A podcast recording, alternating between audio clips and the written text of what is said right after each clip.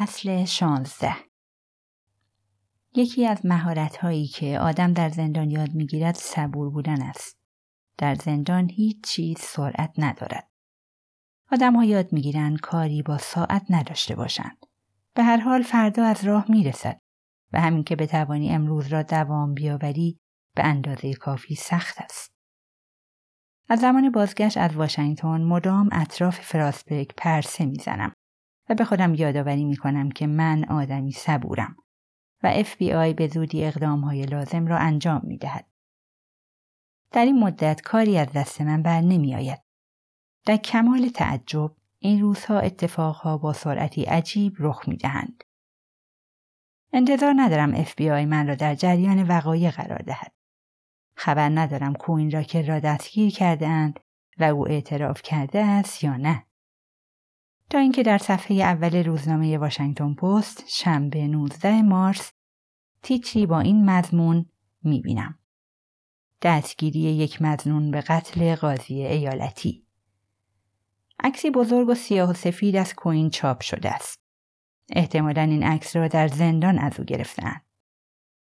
به چشمهایش زل می‌زنم و در سالن غذاخوری روی صندلی می‌نشینم. صبحانه‌ام را تمام کردم. در مقاله حقایق زیادی برملا نشده است و بیشتر بر پایه حدس و گمان نوشته شده است.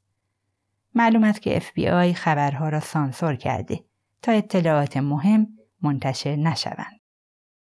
متهم در نورفولک دستگیر شده است. فردی با سابقه حبس طولانی مدت برای قاچاق مواد مخدر و عضو اداره دسته خلافکار واشنگتن. در مقاله توضیح داده نشده که FBI چطور به این نتیجه رسیده که کوین قاتل است.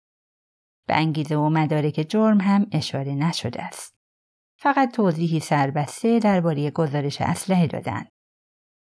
مهمترین قسمت مقاله این است: بعد از اینکه حقوق متهم به او تذکر داده شد، او داوطلبانه با FBI همکاری کرد و حاضر شد در مقابل دوربین اعتراف کند. من کوین راکر را 2 سال پیش ملاقات کردم. آن زمان تازه به فراسبرگ آمده بود. بعد از اینکه در سلولش مستقر شد، به کتابخانه آمد و از من خواست پرونده‌اش را مطالعه کنم. در زندان آدم‌ها یاد می‌گیرند که دوستانشان را به مرور زمان و به دقت انتخاب کنند، چون تعداد کمی از آدم‌ها صادق هستند. زندان پر است از آدم‌های کلاهبردار، هیله‌گر و هنرمندهای تقلبی. هر کس در زندان به دنبال منافع خودش است. کوین اینطور نبود. او آدمی دوست داشتنی بود. فکر می‌کنم تا به حال کسی را ندیدم که تا این حد صادق باشد. حال و احوالش متغیر بود. گاهی منزوی می‌شد و به قول خودش روزهای تاریک زندگیش را سپری می‌کرد. گاهی بد اخلاق، عصبی و پر رو بود و کاملاً پتانسیل خشونت را داشت. تنها غذا می‌خورد و با کسی صحبت نمی‌کرد. 2 روز بعد حالش عوض می‌شد. سر میز صبحانه جوک تعریف می‌کرد و با قماربازها کلکل می‌کرد. می‌توانست عصبانی باشد و داد بکشد یا ساکت باشد و آسیب پذیر. همانطور که گفتم در فراسبرگ خشونت ممنوع است. خشونت‌آمیزترین مجادله‌ای که در فراسبرگ دیدم زمانی بود که روستایی که به او راسو می‌گفتیم سر قمار با کوین دعوایش شد و او را به دعوا و کتککاری ترغیب کرد. راسو دست کم 10 سانتیمتر از کوین کوتاه‌تر و وزنش 13 کیلو کمتر بود. این دعوا هیچ وقت اتفاق نیفتاد. کوین به دعوا تن نداد و برای همین تحقیر شد. 2 روز بعد چاقوی دستساز به من نشان داد. چاقوی دسته‌دار بود که از بازار سیاه خریده بود.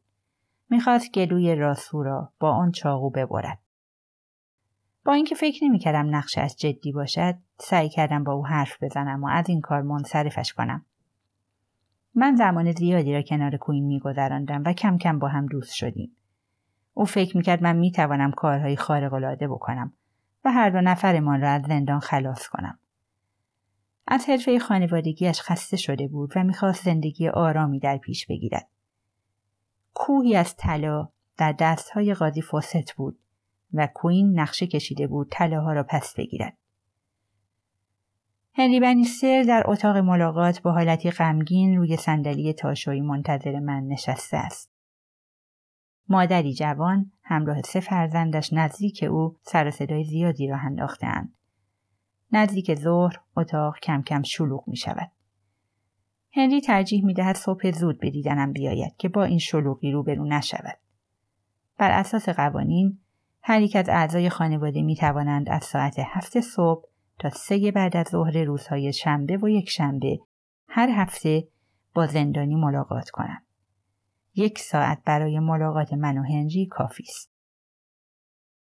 اگر اتفاقها بر اساس پیشبینی من پیش بروند، این ملاقات آخر من با پدرم است. شاید سالها بعد دوباره او را ببینم، شاید هم هرگز نبینم. ساک قهوه‌ای رنگ بیسکویت‌های امرسین را می‌گیرم و یکی از آنها را می‌خورم. درباره برادرم مارکس و اینکه چه بچه‌های ناخلفی دارد حرف می‌زنیم. و همینطور درباره خواهرم روبی و بچه‌های فوق‌العاده‌اش. در وینچستر میانگین سالی 1 قتل اتفاق می‌افتد. هفته گذشته مردی که زودتر از همیشه از سر کار به خانه برمیگشته، ماشینی شاسی بلند در پارکینگ خانه‌اش می‌بیند. آهسته به داخل خانه می‌رود و همسرش را کنار مردی از آشنایانش می‌بیند. زن وقتی شوهر خشمگینش را تفنگ به دست می‌بیند، سعی می‌کند از پنجره اتاق خواب بیرون بپرد که البته موفق نمی‌شود و شوهر به او شلیک می‌کند.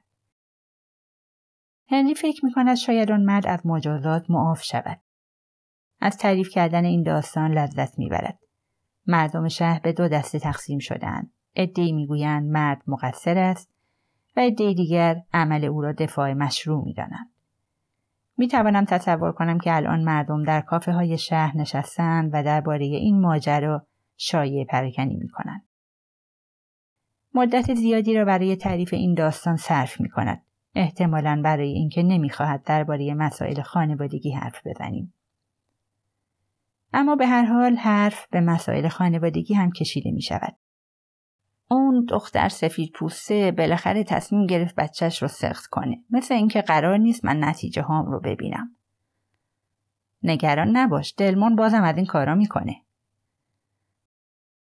ما همیشه بدترین کارها رو از این بچه انتظار داریم. فکر کنم باید جلوی بچه دار شدنش رو بگیریم. احمق‌تر از اونه که از وسایل جلوگیری استفاده کنه. با این حال من براش یه مقدار وسایل جلوگیری خریدم. میدونی که مارکس الان بعضش خیلی خرابه. فقط موقعی که دلمون یه چیزی ازم میخواد میبینمش. احتمالاً باید پول سقط جنین رو هم بدم. دختره هم خیلی بچه مزخرفیه. وقتی حرف پول به میان میآید، فکرم ناخودآگاه به سمت جایزه پرونده قاضی فوسد میرود. $150,000 پول نقد.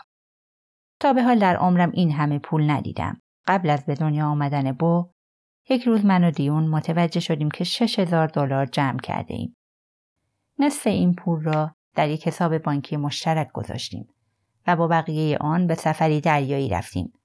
بعد از آن دیگر صرفه جویی نکردیم و هیچ وقت هم آن مقدار پول جمع نکردیم. قبل از اینکه من متهم شوم دوباره شروع کرده بودیم به پول جمع کردن و البته هرچه جمع کرده بودیم هزینه وکیل گرفتن برای من شد. من به زودی ثروتمند میشوم. به خودم یادآوری میکنم نباید از الان هیجان زده شوم. ولی این تقریبا غیر ممکن است. زانوی چپ هنری آسیب دیده است و باید جراحی شود. مدتی هم درباره این موضوع حرف میزنیم. هنری همیشه آدمهایی را که مدام درباره مریضی‌هایشان حرف میزدند مسخره میکرد. اما الان خودش هم اینطوری شده است. بعد از گذشت 1 ساعت حوصله‌اش سر می‌رود و از جایش بلند می‌شود.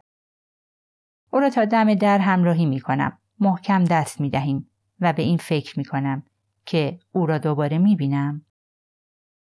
یک شنبه است، از طرف FBI یا هیچ کس دیگر خبری به دستم نرسیده است. بعد از صبحانه 4 روزنامه را می‌خوانم و هیچ خبر جدیدی از کوین راکر پیدا نمی‌کنم. و این در حالی است که پیشرفتی بزرگ در پرونده رخ داده و دادستانی حوزه جنوبی ویرجینیا فردا پرونده را به هیئت منصفه ارائه می‌دهد. اگر هیئت منصفه کیفرخواست را صادر و کوین را متهم کند، طبق قرارداد من دوشنبه آزاد می شوم. در زندان آدم ها مذهبی می شوند. ما زندانی ها که مشکلات زیادی داریم به دنبال تسلای خاطر، آرامش و صلح هستیم. ما از طرف جامعه تحقیر شده ایم و آبرو، خانواده و اموال ما را از دست داده ایم. هیچ چیز برای ما باقی نمانده است. در قعر جهنم هستیم و به دنبال راه رهایی می گردیم. در زندان چند نفر مسلمان هستند که 5 بار در روز نماز می خوانند و خودشان را برتر می دانند. یک نفر بودایی است که خودش را راهب می داند و چند نفر هم پیرو دارد. تا جایی که می دانم در این زندان بودایی و مورمن نداشتیم. علاوه بر آنها ما مسیحی ها هم هستیم. ماهی 2 بار در ساعت 8 صبح یک شنبه کشیشی کاتولیک برای مراسم عشای ربانی به زندان می آید. بعد از تمام شدن مراسم کاتولیک ها، مراسمی دیگر برای پیروان سایر کلیساهای اصلی مثل متودیست ها، باپتیست ها و پرزبیتریان ها برگزار می شود. من معمولاً یک شنبه ها را اینطوری می گذرانم. ساعت 10 صبح پنتیکاستی های سفید پوست دور هم جمع می شوند تا مراسمی مذهبی و پرسر و صدا همراه موزیک بلند و موعظه برگزار کنند. در این مراسم برای بیماران دعا می کنند و به زبانهای مقدس حرف می زنند. این مراسم باید ساعت 11 تمام شود، اما معمولاً حضار در فضای روحانی غرق می شوند و مراسم بیشتر طول می کشد. پنتیکاستی های سیاه پوست ساعت 11 اجازه دارند دور هم جمع شوند، ولی معمولاً مجبورند صبر کنند مراسم سفید پوست ها تمام شود. شنیدم که بین این دو گروه جر و بحث شده، اما تا امروز با هم دعوا نکردند. پنتیکاستی های سیاه پوست مراسمشان را تا پایان ظهر طول می دهند. با این همه نمی توان گفت که فراسبرگ پر از مبلغان مذهبی است. فراسبرگ زندان است و بیشتر زندانی های اینجا مذهبی نیستند. بعد از مراسم مذهبی از کلیسا خارج می شوم که مأمور اصلاحی به سمتم می آید و می گوید تو ساختمون مدیریت دارن دنبالت می گردن.